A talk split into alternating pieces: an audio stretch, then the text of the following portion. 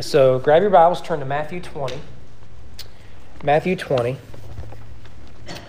Uh, this is just one of those passages that are just, it's good to have in front of you regularly. Um, it's Matthew 20. And uh, we just want to walk through it briefly.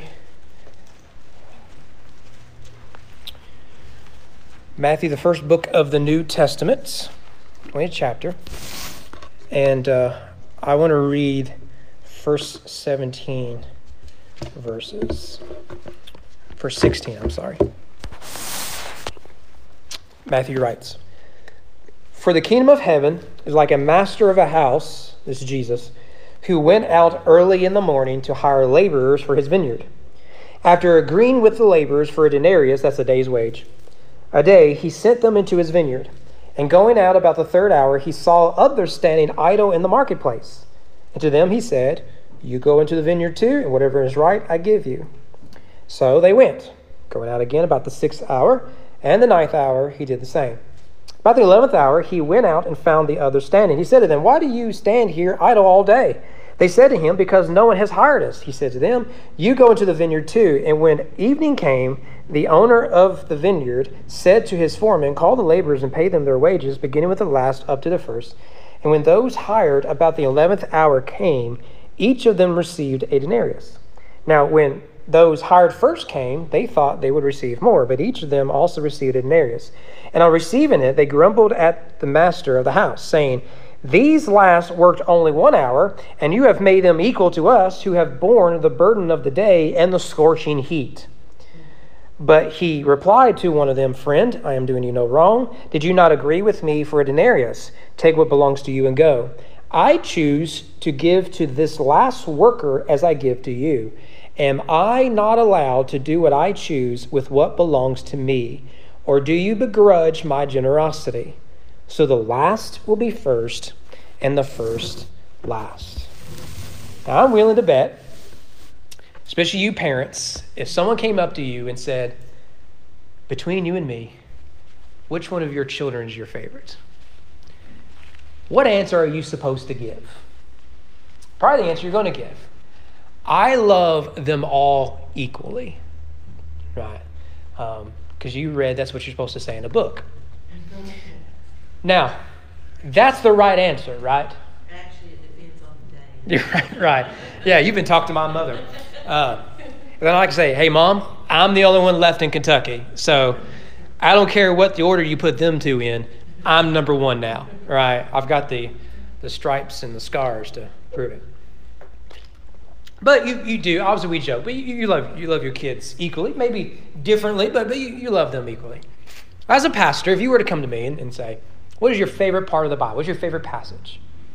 One answer is supposed to be I just love all of it equally.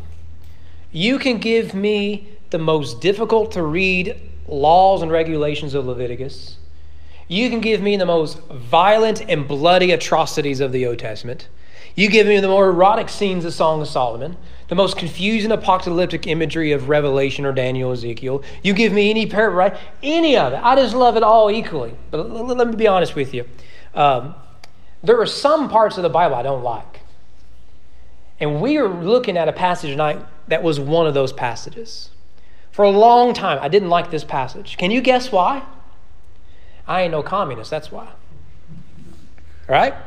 I'm willing to bet when you read this story, you read it and you're like, uh, that's a problem. Jesus literally told a story where a group of guys work 12 hours, a group of guys work one hour, and they got paid the same. And it's written like we're supposed to agree with Jesus. I don't agree with Jesus. Do you agree with Jesus here? I see you're afraid to say it, aren't you? You're afraid to say it because you love all your children equally. No, you don't. No, you don't. You don't like this one equally. I'm afraid what you're going to say. Well, uh, we'll we'll deal with him him later. Uh, his, his Bible has the sickle and, uh, and, and the, the, sickle and stuff. And but don't tell him that represents labor, because then then you know. Anyways, um, uh, so so you read this and you think that's not my politics, that's not my economics. Therefore, Jesus must be wrong. I still remember the first time I ever preached on this passage. It was years and years ago, was where I served at before. I literally spent an entire week, didn't get hardly anything else done. Okay, asked my wife because nothing on the to-do list got done, honey-do list, and I struggle with this. I went, you know, come Thursday, Friday, I had I had lunch with some pastor friends of mine. I say, fix this for me. Jesus is wrong, right? I, I just couldn't get over that fact. Like I can break it down. Teaching is different from preaching, and I, I just, what do you do with this passage? The issue comes down to when you come to the Bible with preconceived notions and experiences and expect the Bible to fit that, you're going to run into problems. Rather, when you come to the Bible, you read it for what it is. So, what we do is we come to the Bible expecting it to change for me. What the story shows us is the need for us to come to the Bible and we change for the God of the Bible. Let's see if I can illustrate what this story is really about, because it's not about economics. Once you accept it's not about economics, the story, I believe, will become one of your favorite parables of Jesus. It's my favorite now. It was my least favorite. Despised it. I just didn't like it. Now it is, it is probably my favorite. I think I've used this illustration before. Let's just say we've got movie night at the house. And we've got some ice cream in, in the, in, in the uh, freezer, and I go and I fix two bowls of ice cream, one for me and one for my son. And we sit at the couch, we're, we're, we're watching the, the movie, and we're just going at it. Now, what is going to be the reaction of both? To emphasize both. My wife will do this too when it comes to ice cream. Both my wife and daughter, when they see us eating ice cream, they're going to say, It's not fair. Why did you get you and Elijah ice cream, but you didn't get us ice cream? Clearly, you're a sexist, right? Um, and of course, the answer is Go get your own ice cream. I can do with ice cream whatever it is I want to do with ice cream. It's my name on the title of the house. That and uh, the bank. But hey, at least my name's on there. Right? Now let's say, okay, you know what, you guys, you guys are right. It's not fair that we get to eat ice cream and you don't. Okay. So I go back into the kitchen and I get two large bowls. And I fill them to the rim with ice cream. There's no more ice cream left and I bring it in, and I give one to my wife, one to my daughter. What's my son going to say? It's not fair. They got more ice cream than me. Look how big that bowl is. You could have got me a bowl like that. There was plenty for all of us. How come you Now notice that that before everybody was happy. Then two of us were happy, which made the other two unhappy. And then it switched, and the two that were unhappy are now happy, and the one, of course, me too, that, that, that was happy is now unhappy. That's human nature, isn't it? You and I, we don't want fairness, we want more. Very important that we'll use the language of fairness, but we, what we want is more. I'm okay if my neighbor is happy so long as they're not more happy. Right? They can have a good marriage. They can have wonderful kids. They can have the perfect lawn, right? I mean, straight out of the magazines. They better not be better than mine. I'm okay if they're wealthy. wealthy. They better not be more wealthy. I'm okay if they're spiritual. I just don't want them to be more spiritual, at least perceived as spiritual. Now, in order to really appreciate this, con- this, this text, we need to look at the context. And that goes back to chapter 19, verses 13 through 30. And we don't have time to look at all of it. Well, it's, it's really verse 16 to 30, although 13 to 15 is good. But this is the story of the rich young ruler. You know the story, right? This, this guy, he's rich, he's young, and he's a ruler. That's where that name comes from. I learned that in seminary. Aren't you glad? Or seminary, as the youth call it. Um, and he comes to Jesus and he says, Jesus, what must I do to be saved? And what Jesus says is, oh, I tell you, you're rich, you're young, and a ruler. Get rid of everything you have. Take it, take it to Goodwill. Sell everything. Give whatever you make, give it to the poor, and come follow me. You remember what the guy does? He's like, well, I don't want to sign up for that. I enjoy my wealth, I enjoy my youth, I enjoy my, my position of, of, of influence. So he walked away from Jesus. He'd rather have these things than the one thing right? So his identity and his, his, his, his everything was tied in his titles and his wealth and everything else, rather than placing his identity in Jesus. Right? So, so, so, so, so that's the story. Well, then what we get is the disciples come along.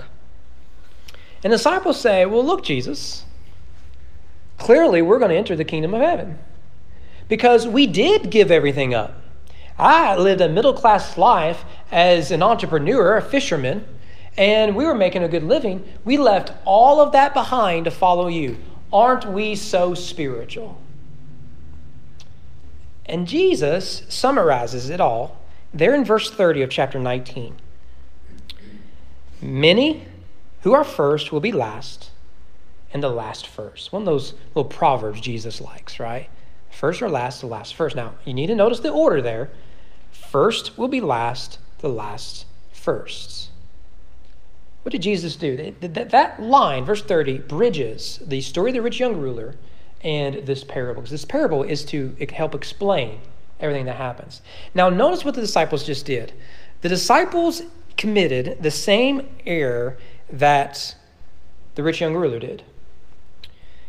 Both believe they are already good enough. The rich young ruler asks, What must I do to be saved? Give me the list of rules, give me the regulations, give me whatever whatever the list is, right? He's task oriented. Right? I'm task oriented. Just can we just go ahead and knock this out so I can move on to something more important, right? It's the way he functions. Now, when he walks away, what do the disciples come up and say? See, we've met the, the, the list. They commit the same error as the rich young ruler. One might be rich, but the other is well connected. You know, they are connected to Jesus. One is influential, the others are spiritual. But they are relying on their deeds and their identity outside of Jesus to enter the kingdom of God. This constant need to, to compare. Notice the guy leaves and like, hey, hey, Jesus, we're better than him, aren't we? Right? You see, see that? See, see? He, me, right? I'm better than that because I have done all this. This constant need we have to compare is a real cancer as, as humans, isn't it? Right now in the news, what is the number one news story, I think, right? Because I, I, I, I'm trying to fast from what I, amount I used to keep up with. The number one story right now is Facebook and Instagram and social media in general is not good for young adults. You should have already known that. Right? I mean, this isn't news. It's in the news, but it isn't news. What makes it news is a whistleblower and the Washington Post uncover these internal documents, all that sort of stuff. Yeah, that, that's, I guess, good enough. But it's not news. We've known this for years. In fact, I've watched Christians who 20 years ago would have never have said the things that they regularly post and, and write about now, who are more angry now than they ever were before. And one of the things that's changed is the overuse of social media. Um, I, I mean, you, you all know I, I, like running and whatnot, and some of the things I follow on the IG, as, as the Utes no longer call it, but on Instagram is I follow a lot of uh, fitness people, particularly runners, right? And and I've found that when there's uh, whenever I'm struggling with my running, and if I open up Facebook and I see all those, I see some people I know, some people I don't know. Most of them I don't know. They're coaches or you know influencers or professionals, whatever. Is they they will they will take a picture of their watch, right? It's got all their times. I ran less than two two miles today, and it puts up you know this is your pace, this is your distance, this is your time. It's got all the details you want. They'll take a picture of it. It's a perfectly filtered, edited photo because I can never get mine to look like that. And and it's it doesn't say two miles like mine did today. Actually, 1.88 miles. Couldn't even get two. It'll say 22 miles. And it'll say a pace that's faster than my two mile pace. And somehow they still burn more calories. Whatever it is they're doing, right? They, they've got that. And you, you look at that like, man, it must be nice to be that disciplined. Must be nice to be able to do that. I sure would like to be able to do that. Right? Now, other times it's, it's encouraging, right? Only when I compare my successes to theirs or my failures to theirs, right? Now, that's true with me in running, right? And I'll, never reach, reach some of those levels. It's true especially for young teenage girls. young teenage girls have always had a problem with, with body image and comparison, right? We saw that in Song of Solomon, chapter 1, a, a few weeks ago, didn't we? She said, Why would you love me when I'm, I don't look pretty by worldly standards, right? It's always been an issue. It used to be uh, you had to keep Cosmopolitan magazine out of little girls' hands, right? Or 17 magazine out of young girls' hands, right? I mean, that, that's sort of things parents had to do. Now you have unfiltered access to the internet and to crazy people that we think is okay, right? Um, and so it feeds this insecurity that is in all of us. So this this this drive to to to to compare is is a real real cancer. Have you ever noticed moms never post unedited, unfiltered pictures of them and their family fighting before the the, the good picture was taken? You ever notice that? And my wife's a photographer. So you got everyone lined up, click, click, click, click, click, click, click, click, click. One of them will work. She will not post the others. Someone contacted her one time and said, Can you give me all the pictures you took? You know what my wife said? No. A real photographer will never turn over unedited photos. Neither will moms post such things on Facebook or dads, right? Because we need to give the impression of something that isn't really true. Right? Well, let's look at this parable with, with, with all that said the uh, first will be last, the last will be first. Notice here that uh, Jesus uses this parable to, to show us what the kingdom of heaven is like. It's like a, a landowner who goes out to get work, right? So, so if, if you're a day laborer, you go to the marketplace, you go to the city fountain, and people come by and say, I need three workers in my vineyard. One, two, three, let's go. And so that's the lowest rung of, of work, right? So your career is the way for people to hire you. Some days you can work 12, some days you may not work at all. And we see both of those in, in, in this parable. So he goes out there and, um, oh, by the way, these workers had less security than slaves. Slaves were guaranteed food and work every day. These guys aren't. They have no benefits, no assurances, right? And their wives send them off in the morning hoping they get work so they can eat right? It is, is a very, very low class lifestyle. Well, uh, in verse 2, uh, the landowner comes out and he, he needs some workers for his vineyard. Now, it, it is the, it's, it's the first hour, right? This is 6 a.m. Okay, 6 a.m. There they are. He says, You're going to work. And, and a full day's work is 12 hours. Okay? So, so they're going to work from 6 a.m. to 6 p.m. Okay? And, and they agree to work for a denarius. A denarius is a day's wage. Okay? Um, and so uh, everyone would, would, would agree to that. This is typical. Actually, it's quite generous of a payment for, for people this low. They would expect minimum wage. They're getting just a little above that. So this, this is the sort of guy you want to work with, I think. Verse 3 and 4 it is now 9 a.m. And uh, he realizes I need more workers. So he goes back to the marketplace, the fountain, and he, he says, I need more workers. You, you, and you. Let's go. And he says, Look, I will pay you, notice the text, whatever is right. Now, so far, we, we think the story's fine, the way it is. Everything is just, just perfect the way it is. In verse 5, he goes back out at 3 p.m. He gets more workers. Now remember, day ends at 6 p.m. So you've got people who are going to work 12, you've got people who are going to work 9, you've got people who are going to work 3. And then in verse 6 and 7, he gets those who work one hour. He goes out at 5 p.m. This is where we get the phrase the 11th hour. My favorite Jars of Clay album is called The 11th Hour. It's the title track. There you go, BJ. You know what album I'm talking about? The 11th Hour uh, quickly passes me by. I, I, I, I, I. Right? So, so there you go. That's why I am not in the choir. Um, so, so you got people, they're going to work 12, they're going to work 9, they're going to work 3, they're going to work 1. Okay? In verse 9 and 10, payday comes. Now, so far, there is nothing surprising in the story. It's quite boring, actually. This is what happens every day in, in uh, the Roman world in, in, in, the, in Palestine. It happens every day. Verse 9 and 10 is where everything changes. So, what does he do here? Notice the language, it's going to be very important. Uh, when those hired about the 11th hour came, each of them received the denarius. Now, who got paid first? Those who worked last. Who got paid last? Those who worked first. Does that language sound familiar? First to be last, last to be first. It's in the parable itself. It's very important that you see that. So those who work last get paid first. And what do they get paid? Well, verse 10 Now, when those hired first came, they thought they would receive more, but each of them also received an denarius. So those who worked one hour, they got paid a denarius, a full day's wage. So let's say a full day's wage is $100. They just use a round number, okay? If you work 12 hours, a day's wage is 100 bucks. Now think about it. You, you, you are exhausted at the end of, end of the day. You're anticipating getting that $100 check. You're going to run it by the bank, and, and you're, you're, you're going to get your wife some flowers because she's been patient with you. Today's a good day. You're, you're, you're going to get dog food because he's starving, and you may get something for the kids, you know, ice cream. And, and so you're really excited, right? And you look down, and you see the people that worked for one hour, I got 100 bucks. What are you going to do? You're going to start doing the math. Even if you went to public school in Owen County like I did, you're going to start doing the math, aren't you? Okay, 100, 200, right? $1,200 is what's coming to me. Now think about it. That is two weeks' wage in one day.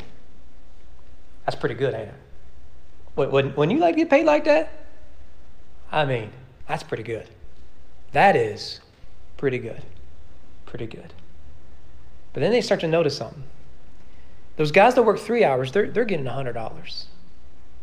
The guys that work nine hours, they're getting $100. And then they get a check for $100. Now, put yourself in their shoes. How would you respond? See, it's not ice cream anymore, is it? It's bill paying, it's your bank account. What you're going to do is you're going to throw the bowl of ice cream down on the floor. You're going to take the check and say, This is an insult to me. It's exactly what they do. In fact, notice the language uh, in 1011. When those hired first came, they thought they would receive more, but each of them also received an denarius. On receiving that $100, they grumbled at the master of the house. And what do they say? We think there should be a union. Right? Right? Is that what they're saying? Apparently, y'all don't know what a union is. Right? I mean, because, you know, union boss won't allow this to happen. Right? But that's basically what they're saying. It's not fair. Uh, in fact, the word there is, is grumbled. It's a very strong word in, in, in the Greek. And you keep going there in, in verse uh, 12. This is their argument. These last only worked one hour, and you've made them equal to us who have borne the burden of the day, and the scorcher is the Greek. It's the sun, hottest part of the day. They come at six, they're there at the hottest part of the day. It's finally starting to cool off when these guys show up. All right? And he says, We had to bear the brunt of the heat, and we get to pay the same as them. What's their argument? It is not fair. They want equality, not equity. That's the difference.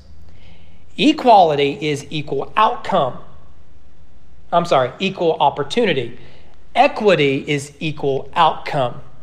So it doesn't matter how much you work, doesn't matter how well you're educated, doesn't matter anything. You're all going to get the same in the end. Now, let's think about this economically briefly, right? So let's say Bob and Tim are going to go work at this place of business, all right? And the boss says every paycheck you're going to get $1,000. It will not be long before Bob and Tim stop working the full hours, right? Because what'll happen is Tim will figure it out early. Bob's working overtime. He's just giving it his all, right? Because he, he really wants wants that check. And Tim, within a week, is like, you know, if I worked half the hours, I'll still get that check. And what's Bob going to do? Well, I don't like that Tim's still getting paid the same as me or not working as hard. I can either complain or I can work as less as Tim. This is the problem with this, right? It, it, it, it, doesn't work. And that's their point. This is bad economics.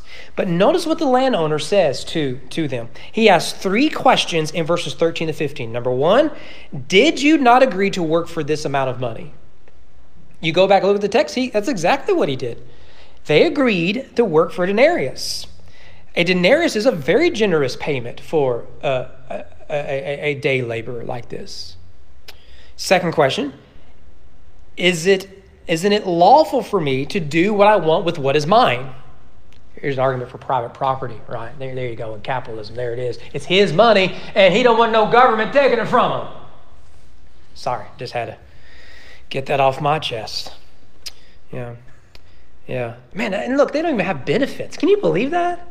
No. These guys don't even get maternity leave. That's how that's how corrupt this guy is. Isn't that awful? I'm not touching that. We're, we're going to move on. Going to move on, right?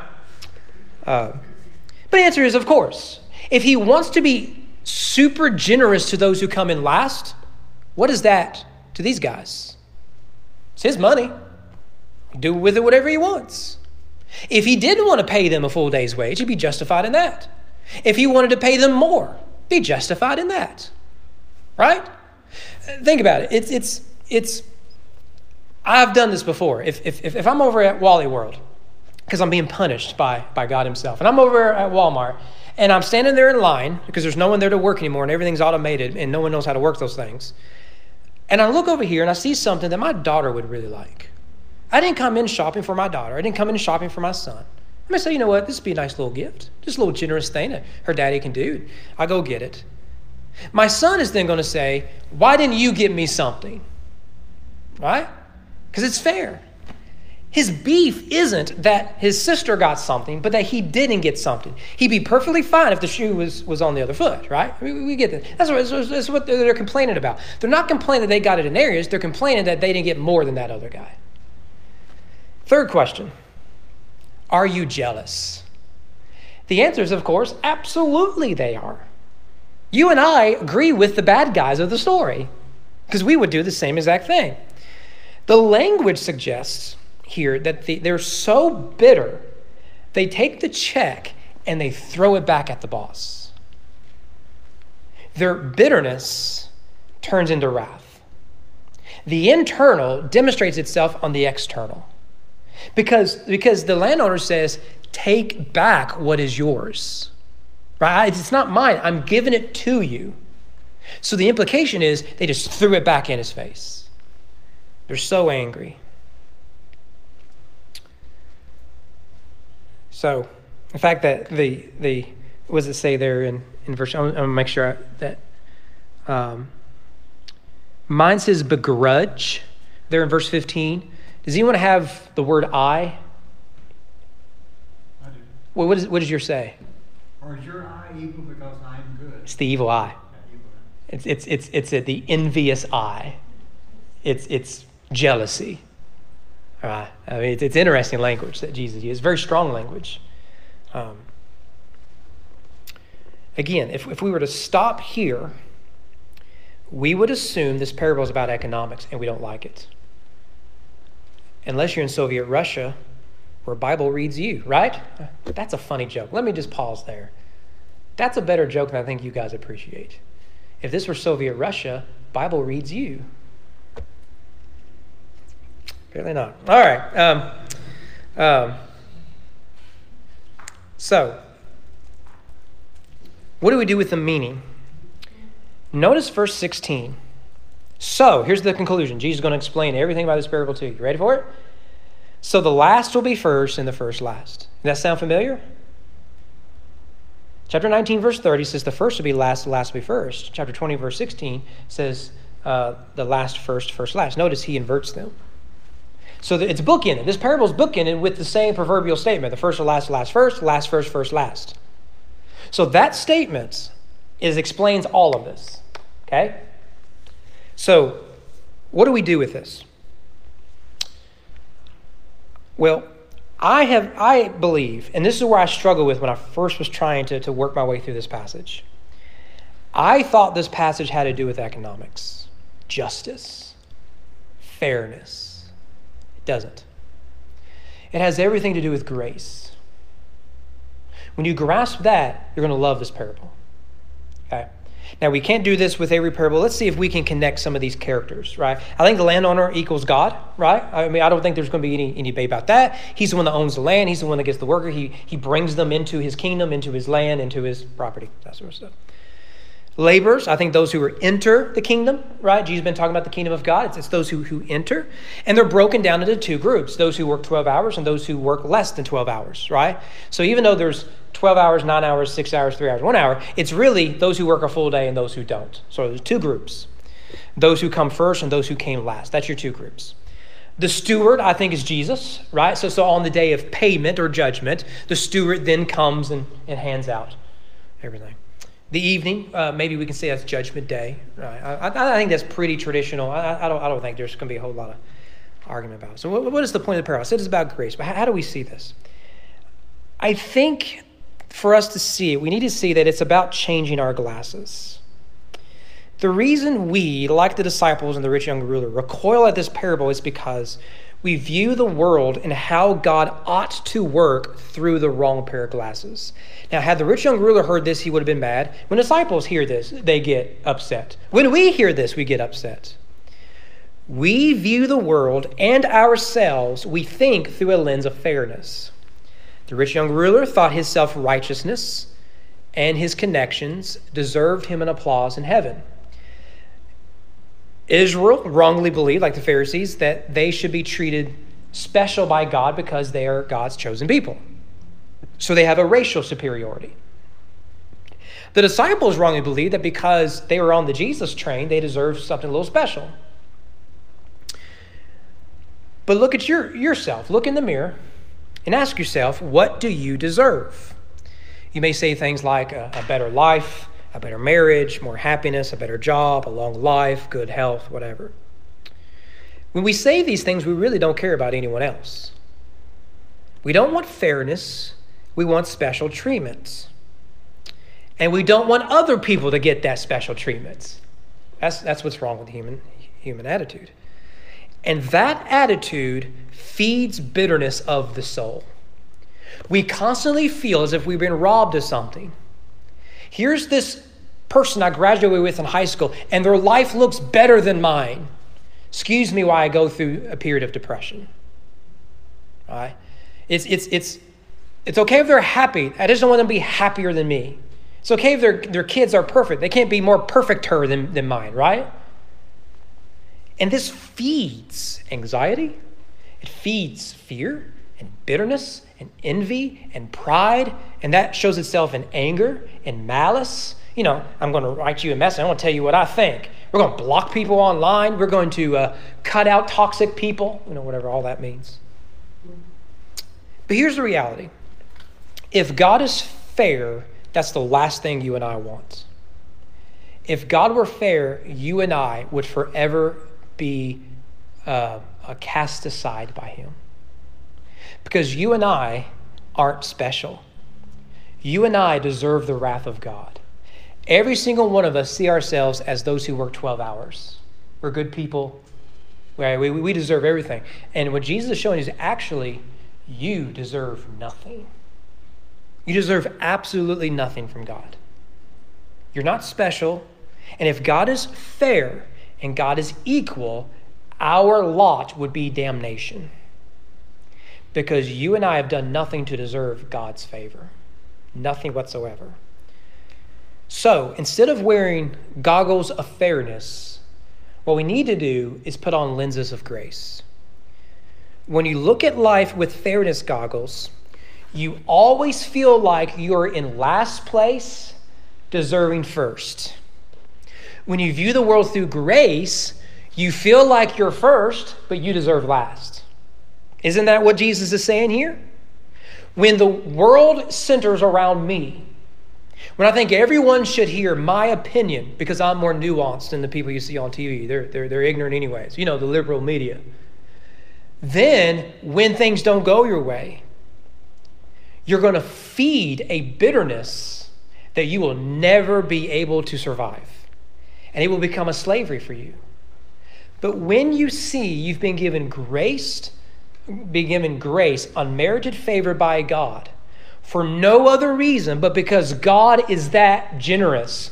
Whether you showed up at, at, at 6 a.m. or, or 5:35 p.m., God gives you grace. That means it doesn't matter what you did from 6 to 5. Doesn't matter what your story is, doesn't matter what brokenness you bring to the table, doesn't matter. Any of that stuff doesn't matter. What you get is grace. What you get is God's love. Again, it's not because you're worthy of it, but because God is that incredible. He's a generous landowner. Grace is an assault on entitlements, and it cannot coexist with, with, with fairness. So let me see if I can give some applications here, and then, then I might let you go. Number one, grace. What's the old hymn? Marvelous grace of our loving Lord, grace that exceeds our sin and our guilt. Yonder, I love that when it shows up in the hymns. Yonder on Calvary's mount outpoured, there where the blood of the Lamb was spilt. Dark is the stain that we cannot hide. What can avail to wash it away? Look, there is flowing a crimson tide. Whiter than snow you will be today. You remember the chorus? Grace, grace, God's grace. Grace that will pardon and cleanse within. Grace, grace, God's grace. Grace that is greater than all of our sin. Look, that is good news.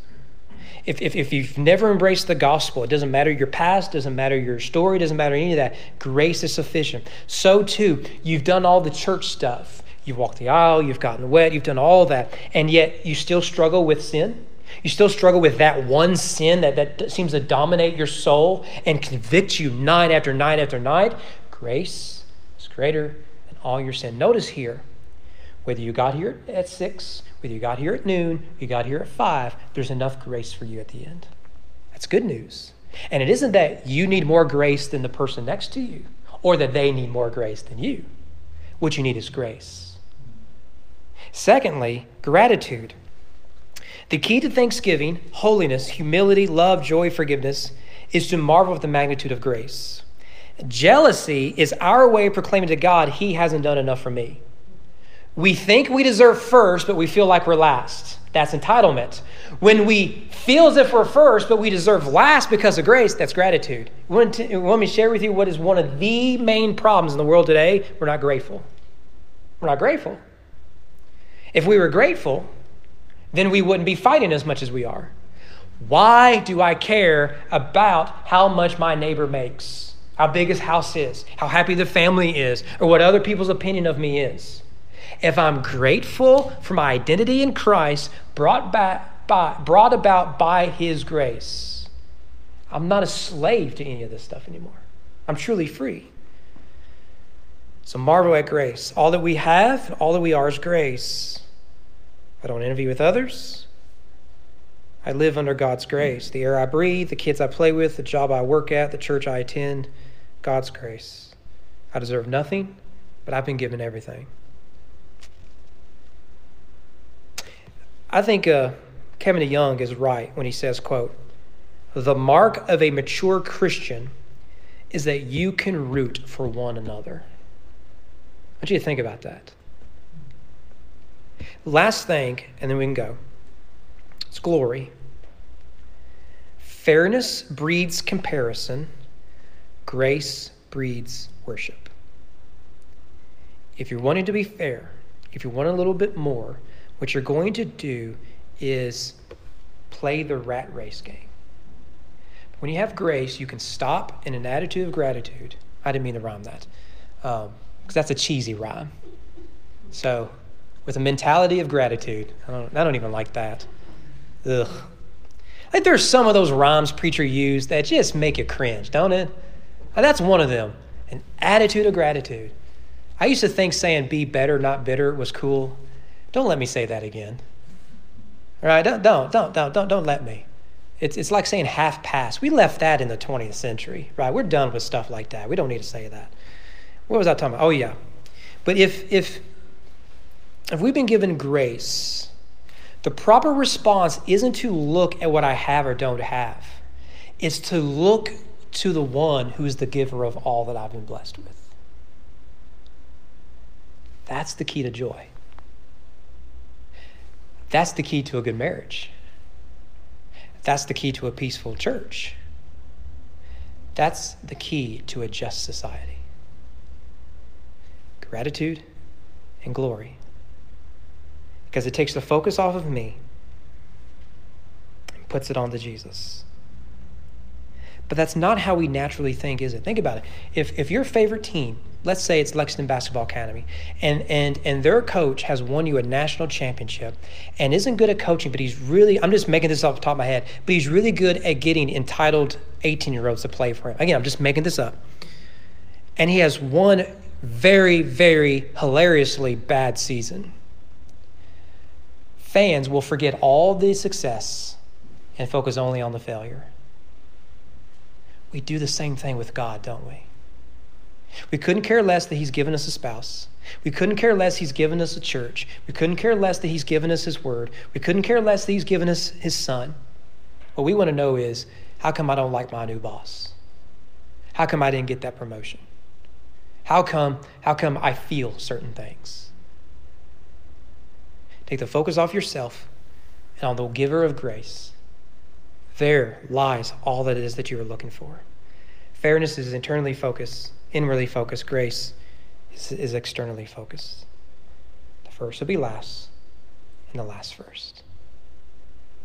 I love this passage. I love it. You got anything you want to add to it? And we'll be maybe we'll get out early. Danny, got anything you want to add? I love this text. All right. So